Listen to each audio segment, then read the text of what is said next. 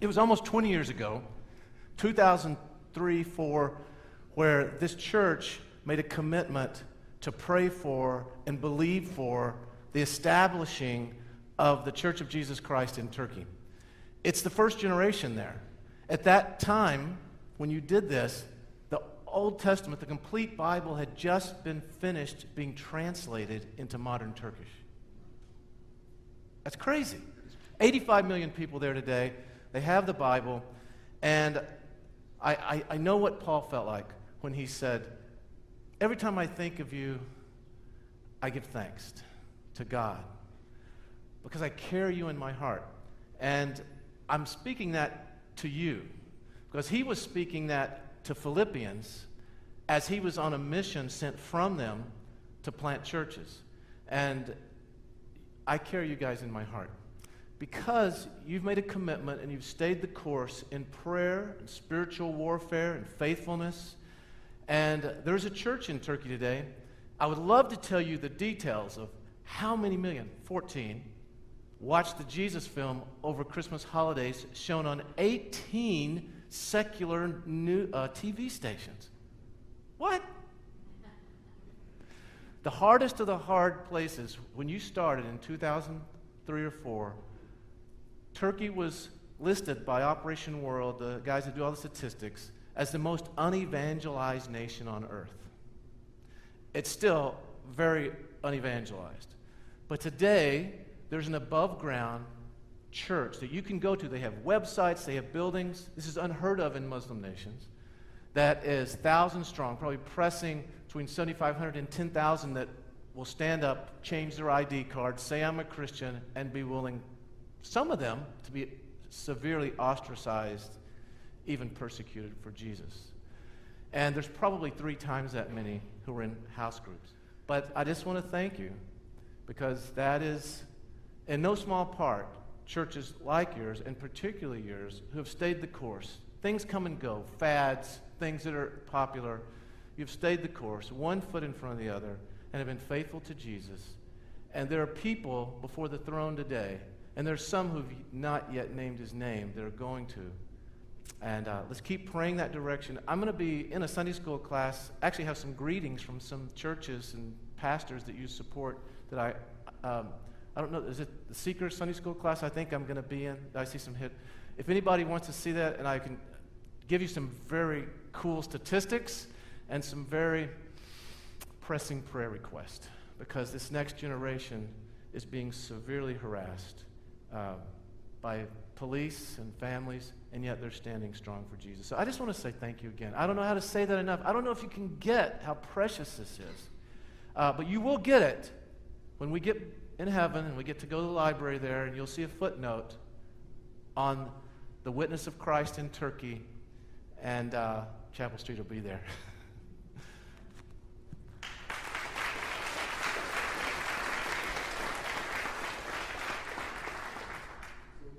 Libraries in heaven? Amen.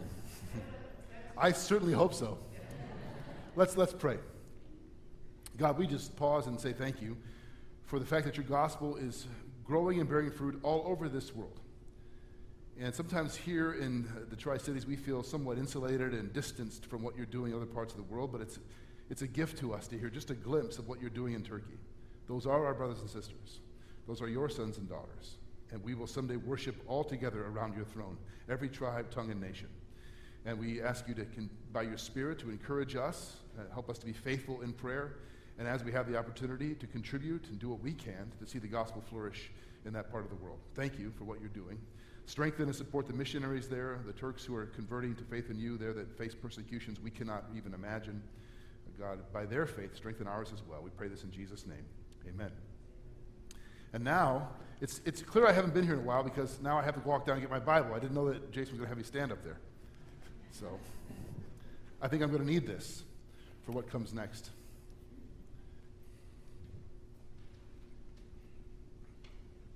If you're new with us, we're in a series uh, on the Gospel of Mark called Following the King, examining Jesus as revealed to us as King in Mark's Gospel and what it means for us to follow him in our day and age.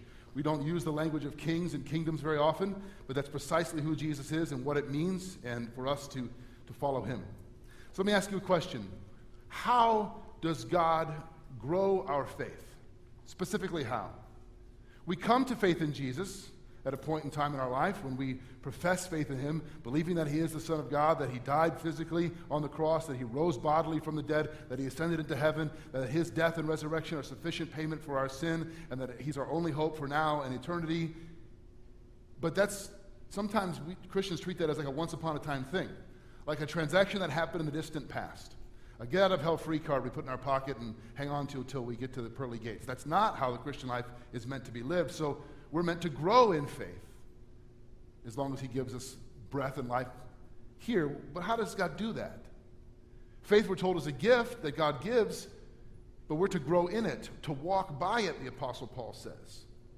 The way in which we grow in faith, or that God grows our faith more specifically, I think is often in the everyday events of our lives. It's not as if faith is some separate thing that we have to do on Sunday or spiritual moments. I talk to people who, if you ask someone, how's, it, how's your faith? They start thinking about things like Bible reading, prayer, going to church, and so on, which are very important things in the life of faith. But they very rarely talk about their, the everyday events of their life. But we should. The Apostle Paul says we walk by faith. We li- where the righteous are meant to live by faith, Romans tells us. God wants to deepen your faith and mine in the everyday stuff of life by revealing Him to us in those moments. Paul David Tripp says there is a very big difference between being amazed by God or astounded by God and walking by faith with God. This statement is crucial to understanding the message from Mark 6 we're going to dig into together. So if you have your Bibles or your Mark journals, uh, Mark chapter 6, verses 45 through 52 is our passage for today. I'll read it to you in its entirety. Mark 6, verse 45. Immediately, he made his disciples get into the boat and go before him to the other side, to Bethsaida, while he dismissed the crowd. And after he had taken leave of them, he went up on the mountain to pray. And when evening came, the boat was out on the sea, and he was alone on the land. And he saw they were making head, uh, headway painfully, for the wind was against them. At about the fourth watch of the night, he came to them, walking on the sea. He meant to pass by them. But when they saw him walking on the sea, they thought it was a ghost and cried out, for they all saw him and were terrified. But immediately he spoke to them and said, Take heart, it is I. Do not be afraid. And he got into the boat with them, and the wind ceased. And they were utterly astounded, for they did not understand about the loaves, but their hearts were hardened. This takes place, by the way, immediately following the feeding of the 5,000. That word immediately, you may have heard this a time or two in the series so far. Mark is the gospel of action. There are uh, fewer parables and more miracles in Mark than any of the other four gospels. G- Jesus is always on the move. The word immediately shows up a lot. Jesus is always going places and doing things. This takes place right after the feeding of the 5,000 we talked about last week. You can imagine the growing frenzy surrounding Jesus. He just fed 5,000, actually 5,000 men, so 10,000 plus people, miraculously. I was with a, a, guy this week, and he said, um, Yeah, but how, Pastor Jeff? Like, there's, there needs to be a postscript to that sermon. How did he feed the 5,000? Like, specifically, how did he do it? Like, did like the loaves start shooting out of the baskets? Did he come out? Like, did he come out? How did he do it? Well, we aren't told how because that's not actually the point. That's, a very, that's something I, we all want to know. We're told not about the method, but the man who did this, who fed the 5,000. And in Mark's, in John's gospel, in John chapter 6, we're told that after he did that, the crowds want to make him king. Because, you know, if, if somebody's going to give you free bread for the rest of your life, make that guy king. Like, that's a pretty good deal if you can get it. So they want to make him king, not because they want to follow him with their lives and surrender to his authority, but because of what they think he can give them. The kind of king Jesus is, the crowds were amazed and astounded by him, but they didn't really understand who he was or what his mission and purpose is. Jesus is going to be certain that his disciples don't make the same mistake. He's going to reveal himself to them as he is. Because even they are confused often. So are we. In verse 45, it says that Jesus made them get into the boat. Did you notice that? Jesus made them. That's really important to understand the story. This is not something they had intended to do, it was not their idea. They would have stayed with Jesus. I mean, he's the guy that just fed the 5,000, but Jesus makes them get in the boat. They were not necessarily predisposed to think of this or want to do this, but he makes them. He urged them, he compelled them, and they did. So, in other words, the disciples are doing what Jesus told them to do, instructed them, urged them, compelled them to do. We call this obedience. The scriptures tell us things we ought to be doing, right? There are things that God has said in His Word to us that we should do. And when we attempt in our own strength to do them, we often fail. Nevertheless, we're told to obey the Word of God. And that's what they're doing, obeying. But it's not easy. In fact, it's a struggle. The time clues in, this, in, the, in the text tell us that it, it, it has, it's probably between six and eight hours they've been rowing at sea. You ever try to row against the wind and waves? Little rowboat? It's hard. These are professional fishermen rowing hard for six to eight hours, a work day, well, an American work day, against the waves. And they're getting nowhere. Here's the first point obedience is sometimes a struggle. Duh. You're like, yes, we know that, Pastor Jeff, right? Sometimes trying to obey what God has said is hard. It's slow going. It's like rowing against the wind. It's like you're trying to do what God has asked you to do, but you're just not making any progress. Anybody relate to that? You ever feel like I'm just not getting anywhere? This is really hard. Again, they're not in this situation because they're being foolish or because they're stubborn or prideful. They are foolish, stubborn, and prideful, and that gets them into trouble other places in the Gospels. But in this case, it's because Jesus told them to. He put them there. And they're getting nowhere. We ought to just pause there and say, that, that's interesting, isn't it? They're in a situation Jesus told them to be in, and they're getting nowhere. Let's look at verses 45 through the first part of, of verse 48 once more in the text. Look a little closer. Immediately, he made his disciples get into the boat and go before him to the other side, to Bethsaida while he dismissed the crowd. Pause there for a minute. When it says the other side, we tend to think about like vertically crossing the Sea of Galilee or horizontally crossing the Sea of Galilee. It doesn't necessarily mean that. It means like if, if you're, um, it means crossing, it's, it's, faster to sail or row usually, uh, to just go a, around a part of the sea to a, a nearby town than it is to, uh, to walk over land. And that's what they're doing. They're not going all the way across to the other side. Anyway, back to the text, verse 46. And after he'd taken leave of them, he went up on the mountain to pray. And when evening came, the boat was out on the sea, and he was alone on the land. And he saw they were making headway painfully, for the wind was against them. Some key things to notice here Jesus goes up on the mountain to pray, and several hours passed by. When evening came, and he does not rush out to, to help them. You notice this? So the crowds have been fed, they've all gone home. It's sun is setting. Jesus puts the disciples in the boat and he goes up on the mountain to pray. Time goes by. And he sees them as the sun is setting. It's getting dark now. They're rowing hard, they're getting nowhere. Jesus does not immediately come to solve all your problems or remove all your obstacles. I wish he would. Do you?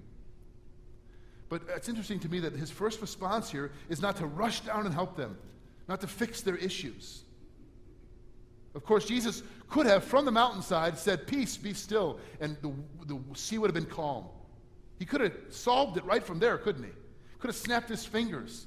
He could have blinked his eyes and they could have been to the other side magically. He doesn't do any of that. He waits and he watches while they struggle. Eventually, he comes to them, but not immediately. That also is instructive for us. Sometimes we're trying to obey God in our strength and we're not getting anywhere. And we want Him to fix our situation. We want Him to remove the obstacles, make this easier. Where are you? This is the next point. God sees us in our struggle. God sees us in our struggle, even our struggle to obey. Verse 48 says, And He saw. It's so easy to forget this, isn't it? In my experience as a pastor, it's easy to doubt this, and I talk to people who, very few people doubt the existence of God. Very few Christians or churchgoers doubt the existence of God, the love of God, the presence of God when things are good. I've had very few, I can't even think of one offhand, conversations with someone in my office who said, My life is going great, God is blessing me, but I wonder if He's even there. They don't say that. When do we say that? When are we tempted to question His presence or His goodness or His love? When it's hard, when it's painful, when it's difficult, when there's a struggle. I just love those three words in verse 48. And He saw them. He saw.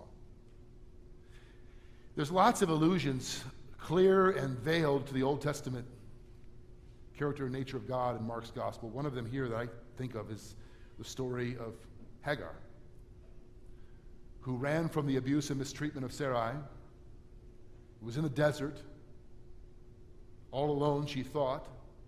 An angel appeared to her and told her to name her son Ishmael, God hears, and then told her that God sees her. And she called the place, she said, he El, called him El Roi, the God who sees, the God who sees me.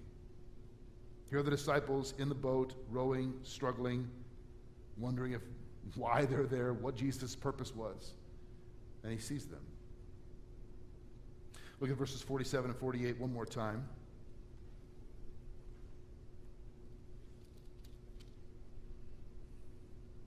And when evening came, the boat was out on the sea, and he was alone on land. And he saw they were making headway painfully, for the wind was against them. And about the fourth watch of the night, he came to them, walking on the sea. He meant to pass by them. Jesus is up on the mountain praying, talking to his Father, communing with his Father, praying for his disciples. And it struck me as I was reading through this uh, to prepare again for the sermon, even in my Mark journal, I commented, He's still doing this. Do you think about that? Jesus is still interceding for his followers, praying for us, communing with the Father, and praying for those who are struggling to obey and to follow him. The crowds were miraculously fed hours ago. They've all gone home. The sun has set. And by the way, if you're wondering what this might have been like, when my wife and I had the chance to travel with Pastor Brian and, and to Israel a number of years ago, we visited Mount Arbel, which is probably the, likely the place where this happened. And you'll see an image here of Mount Arbel. Uh, this is the view that Jesus may have had from that rocky outcropping. See those folks there? They built, I don't think he had an observation deck in the first century, but that's maybe where Jesus was up on the mountain to pray, looking out of the sea as the sun setting. You're facing west in this picture, or actually northwest. And the sun setting, he sees them on the boat, wind against them. And the fourth watch of the night, anybody know what time that was? Somewhere between 4, 3, and 6 a.m. The fourth watch is 3 to 6 a.m., so somewhere around 3 a.m. So this, remember, when evening came, he's up on the mountain praying. It's a long time. Hours go by, rowing, rowing, rowing, and he's watching. And then in his time, he comes to them. And how does he come to them? Walking on the sea. Walking on the sea. Walking on the sea. You are all way too, like, you've, you've heard this story too many times. You're too familiar with it. Yeah, yeah, yeah. Walking on the sea. Like just walking. Think of he has not calmed the waves yet. The very waves that the disciples are terrified by and that are preventing them from making any headway, he's walking on. Think about that. It's crazy. Walking on the sea. He comes down to them. Why does he wait, though? We'll get to the walking in a minute. Why do you think he waits? Why not calm the sea in an instant? Why not rush to them in their struggle? I think part of the issue is that God is more concerned with your character than your comfort.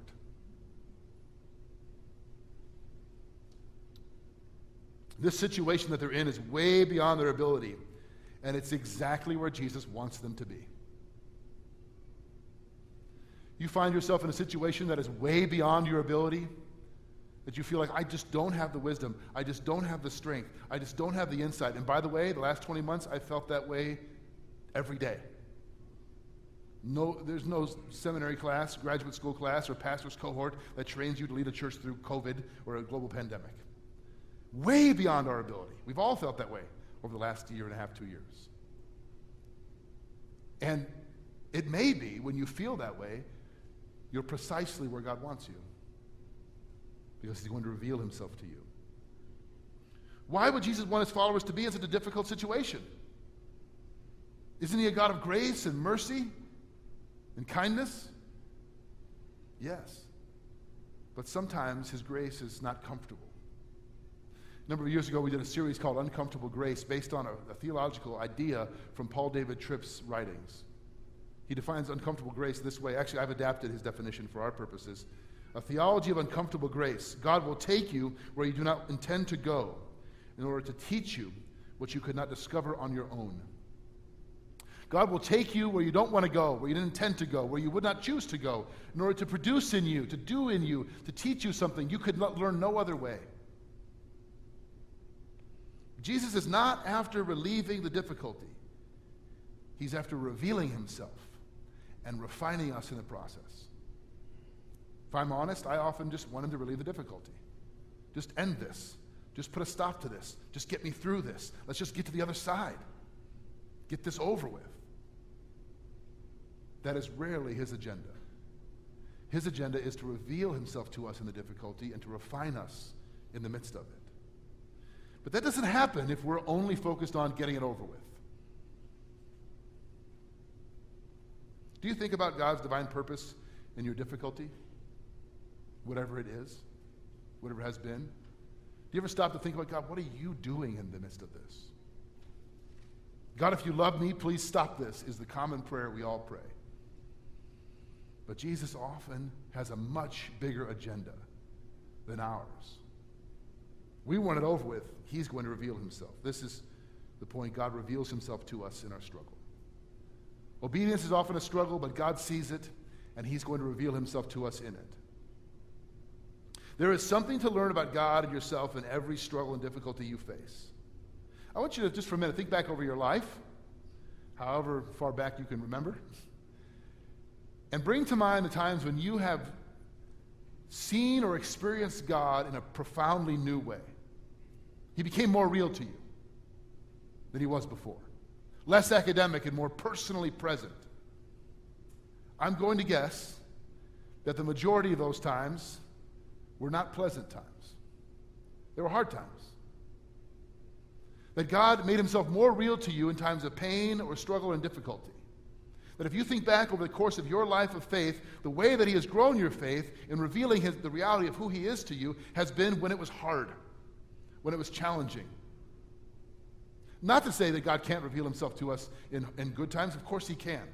But C.S. Lewis, in his book, The Problem of Pain, says God whispers to us in our pleasures, He speaks in our conscience, He shouts in our pains. It's His megaphone to rouse a deaf world. Why, why is this? Part of the reason is because we're asking different questions in difficult times. In hard times, we're crying out to God for wisdom for a very difficult decision, for comfort in a, in a very painful moment of loss, for grace in, to forgive someone that's wounded us, for strength to endure hardship, whatever it is. We're crying out to God. We're asking Him for things. And it's often in hindsight that we look back and see how He answered those prayers, how He revealed Himself to us. Before we go any further, let me just point out something that while it's true the disciples are in the boat because Jesus said, Get in the boat, He made them, and that's their difficulty, God put them there. It would be a mistake for us to think that every trial, every pain, every struggle, every hardship or loss we face is the direct cause of God. That's not true. They all exist inside of His sovereign will, but they're not all directly caused by Him. That's an important distinction for us to make as followers of Jesus. Some are caused by our own stupidity and sinfulness. In fact, many. Some are caused just by what Romans 8 calls the, the groaning of creation, a broken world that was set wrong in Genesis chapter 3 at the fall, that things aren't as they're meant to be. God didn't cause the pandemic to happen, like reaching down to decide, hey, I have a good idea. Let's give the whole globe a pandemic. It happens inside of his sovereignty, but he's not causing it. But even still, whether in the boat because God put you there or in the boat because you put you there. And if it's hard, the point is this God can redeem it and God can use it if we're paying attention. And God can reveal himself to us in it. Let's look at verses 48 through 51, once more of the text. And he saw they were making headway painfully, for the wind was against them. About the fourth watch of the night, he came to them walking on the sea. He meant to pass by them. But when they saw him walking on the sea, they thought it was a ghost and cried out, for they all saw him and were terrified. But immediately he spoke to them and said, Take heart, it is I. Do not be afraid.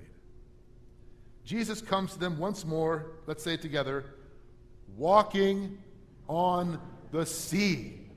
Boy, I hope your familiarity with the Word of God, if you are familiar, doesn't blind you to what is happening here. He hasn't calmed the storm yet. What's one thing? If you're a note taker, if you got your mark journals out, and by the way, if you want to pick one of those up, they're available for you.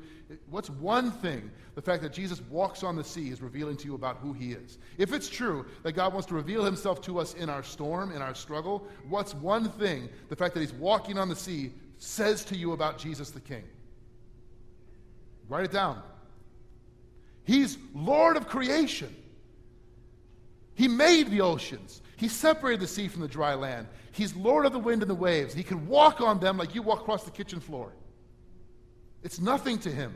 That which is overwhelming to us, that which we make no progress in, that which s- threatens to un- unravel our lives, we think, is nothing to him. He's the king. And the minute he takes the walk, we should know what he's up to. The minute he decides to walk down from Mount, Ar- Mount Arbel across the sea to them, by the way, what would that have been? Like, what if you were, I always imagine, like, what if I was not a disciple and not Jesus, just some dude hanging out in the, in, you know, on the rocks? What? See this guy walk down the mountain and across the sea. We should know he's got an agenda. What's he up to? What's he doing? He's headed right for them. He wants them to understand who he is. He wants them to have a deeper grasp of his identity. He wants to reveal himself to them in a way they have not understood him yet. He was, by the way, the text says he meant to pass by them. Have you, did you catch that? Doesn't it sound a little bit like he's trying to sneak past them? Like, is that really what's going on? Jesus is like, oh, I know. I'm going to sneak past them, get ahead of them. But won't, that, won't they be surprised when they get to shore eight hours later? That's not what he's doing. He's, it means he intends, like, by the way, if Jesus didn't want to be detected, he wouldn't be detected. He didn't need a GPS. You know, he, he, he walked by them intentionally, meaning for them to see him. This is Jesus we're talking about. If he wanted to be incognito, he could have flown. He walks by them. It's reminiscent of the Old Testament stories in Exodus 33 when Moses wants to see the glory of the Lord and God hides him in the cleft of the rock and says, My glory is about to pass by. Or, or 1 Kings, 2 Kings 19 when Elijah stands on Mount Horeb and God says, My glory is going to pass by. Jesus intends to pass by them, to reveal himself to them in a way they do not yet understand him. That gives me great encouragement to think about in my life when I feel like I'm rowing against the waves, I'm making no progress, that perhaps that's the very context in which Jesus wants to reveal himself to me in a way I don't know him yet. I don't grasp him fully yet. That's what he's doing there. He intends to pass by them. In fact, there's an Old Testament reference from the book of Job, chapter 9, verses 8 through 11, which is fascinating. And, and Mark may be drawing on this very idea from Job chapter 9, verses 8 through 11, where God, we're speaking of, of the Lord Almighty here, who alone stretched out the heavens and who trampled, that is, walked the waves of the sea, who made the bear and Orion, the Pleiades, and the chambers of the south, who does great things beyond searching out and marvelous things beyond number. Behold, he passes by me, and I see him not. He moves on, but I do not perceive him. Jesus wants to pass by, and they will see him. They will understand in time who he is. Now, when the disciples see Jesus, the Lord Almighty, trampling on the wind and the waves of the storm, it's not calm yet, remember. By the way, that's important. The circumstances have not changed. Nothing's changed about their circumstances except Jesus has now inserted himself into their circumstances, which is essentially the gospel, isn't it? God inserts himself into our circumstances to do what we cannot do. They see Jesus walking on the sea, and what do they do? They all stand to their feet, like when Kenton says stand, it's time to sing, and they sing hymns of worship and praise. Hallelujah! The Lord of the waves is here. Is that what they do? No. What do they do? They freak out. It's a ghost, they say. Now, that's shocking if you think about it. They seem utterly unprepared for this moment. And I want you to pause for a minute and remember what's what they have seen already. They've already seen him calm a storm. Remember, he's sleeping in the boat? This is not the first time. They've seen him feed 5,000 people. They've seen him raise a girl from the dead. And they think he's a ghost. I'm tempted to think, what is their problem? But don't be so quick to judge. What about us? How often in our struggle do we do exactly the same thing? Do I do it? I've seen God be faithful time and time again in the pages of Scripture and in my own life and the lives of others. I know Him. I've seen Him come through over and over again. And yet, when I'm in my little storm, rolling against the waves, what do I do? What do you do? Where are you? Do you even care? Don't you love me? We all do this. How patient, how kind is Jesus that when the disciples are terrified, like if I were writing the story, here's how it would go You guys are never going to get it. I've shown you myself over and over again. What more do I have to do? I raised a girl from the dead. I calmed the storm a week ago. What is wrong with you? Uh, that's it. That's it. Out of the boat, I'm getting new disciples. that would be how I would do it, right? Like, this is enough already. I, I made an error in judgment. I, clearly, I overestimated your faith. That's not what Jesus does. Praise God is not what he does. He moves toward them. He says, Peace. It is I. Take heart. It is I. By, by the word, the, the phrase actually means I am he. And most scholars think he's drawing on the sacred name of God. I am. I am is here. Don't be afraid. If you take nothing else with you from, from this story, take that. The I am is here walking on the waves, the very waves that terrify you, he walks on. I am is here. The I am has come to your little boat. The I am speaks to you. The I am sees you. The I am comes into the boat with you. We'll see that in just a minute. When, when, when we face crisis, every one of us is preaching some kind of gospel to ourselves, aren't we? Like, I have a, uh, my college football coach used to quote uh, this phrase, which I think comes from the Navy SEALs. You do not, ri- nobody rises to the occasion under pressure. We think about it, rose to the occasion. Nobody does that. You sink to the level of your training, to use military terms. You default to the level of your training. And he would say in football, you don't rise to the occasion in the moment, you, you default to the level of your preparedness. Spiritually speaking, I think the same thing is true. You don't suddenly muster up faith you never had before in a crisis you default to your understanding of who Jesus is. That's where you go. And if you've got a false gospel in your mind and heart, then you start preaching to yourself false things the gospel of loneliness, the gospel of scarcity, the gospel of suffering, the gospel of Jesus isn't with, doesn't care, God isn't there.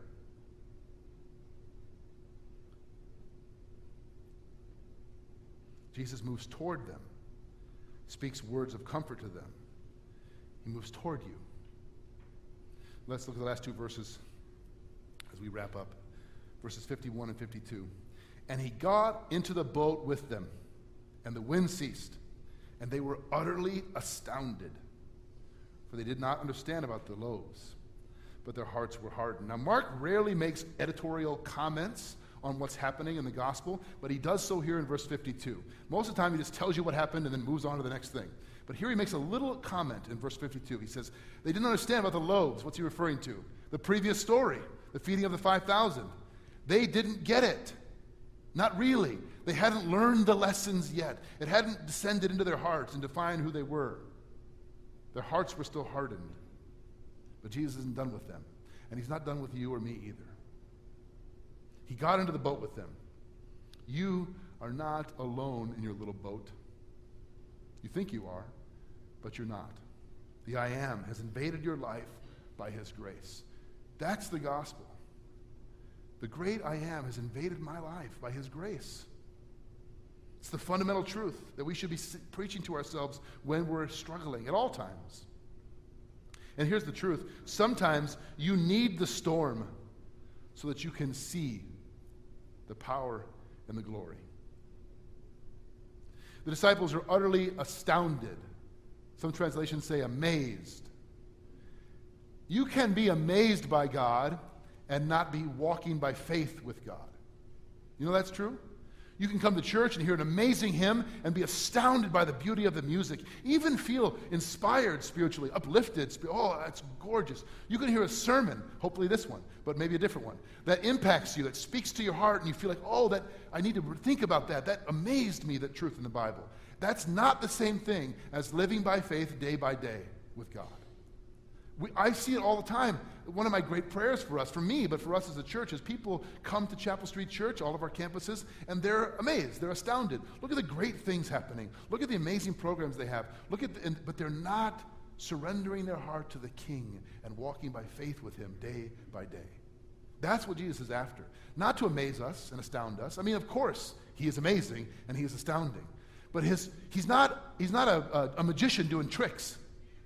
He's the King who we follow with our lives. Spiritually speaking, you don't suddenly, in a moment of struggle, decide to have faith. You shrink back, you fall back into your understanding of who Jesus is and what the gospel is. And this is what he's doing with these disciples. This is why he told them, Get in the boat. I'm going up to pray. Get in the boat. He, he's not surprised by any of it. He wants, he knows what's coming after his death and resurrection. He knows the life that they'll be called to lead. He knows the sacrifices that will be required of them. He knows the joys and the highs. He also knows the moments of despair that are coming for them when he's not physically with them, but only the Holy Spirit is. And he's preparing them, and he's preparing you and me too. And the way he prepares you is in your struggle, he sees you, he speaks to you, and he comes to you. And all of that to reveal himself to you. Some of us, and I'm guilty of this, we've stopped getting new revelations of who Jesus is. I don't mean new because the old ones aren't true, but there, there's always more of him. Do you understand? Not new in the sense of, oh, that Jesus was the wrong Jesus. It's the right Jesus, but at best, you and I have an incomplete understanding of Jesus. Isn't that true? How many of you would say, no, no, actually, uh, I, have, uh, I have a sufficient and complete understanding of who Jesus is? Your mind would be infinite. We have finite minds. At best, we have an incomplete grasp of who he is. At worst, we have a false grasp. His agenda in your struggle is to give you more of himself so that you and I would know who it is that comes to us and is in the boat with us. Let's pray. God, we thank you for this story, which is so familiar to us that sometimes we just miss it. We pray that by your Spirit you'd break through uh, the familiarity in our minds and hearts, that we, as your followers today, would see who you are the Lord of the wind and the waves, the Lord of the storm, the King of all creation. We pause and acknowledge in great worship and wonder and awe at who you are. We confess that often, God, when we struggle to obey you, we just feel like it's somehow your fault or we wonder where you are. And all we really care about is just getting through it. Forgive us for that. Help us to see that you have a bigger agenda, that you long to reveal yourself to us if we only have eyes to see. We thank you, Jesus, that you are the great I am and that you come to us by your grace. We praise you in your name. Amen.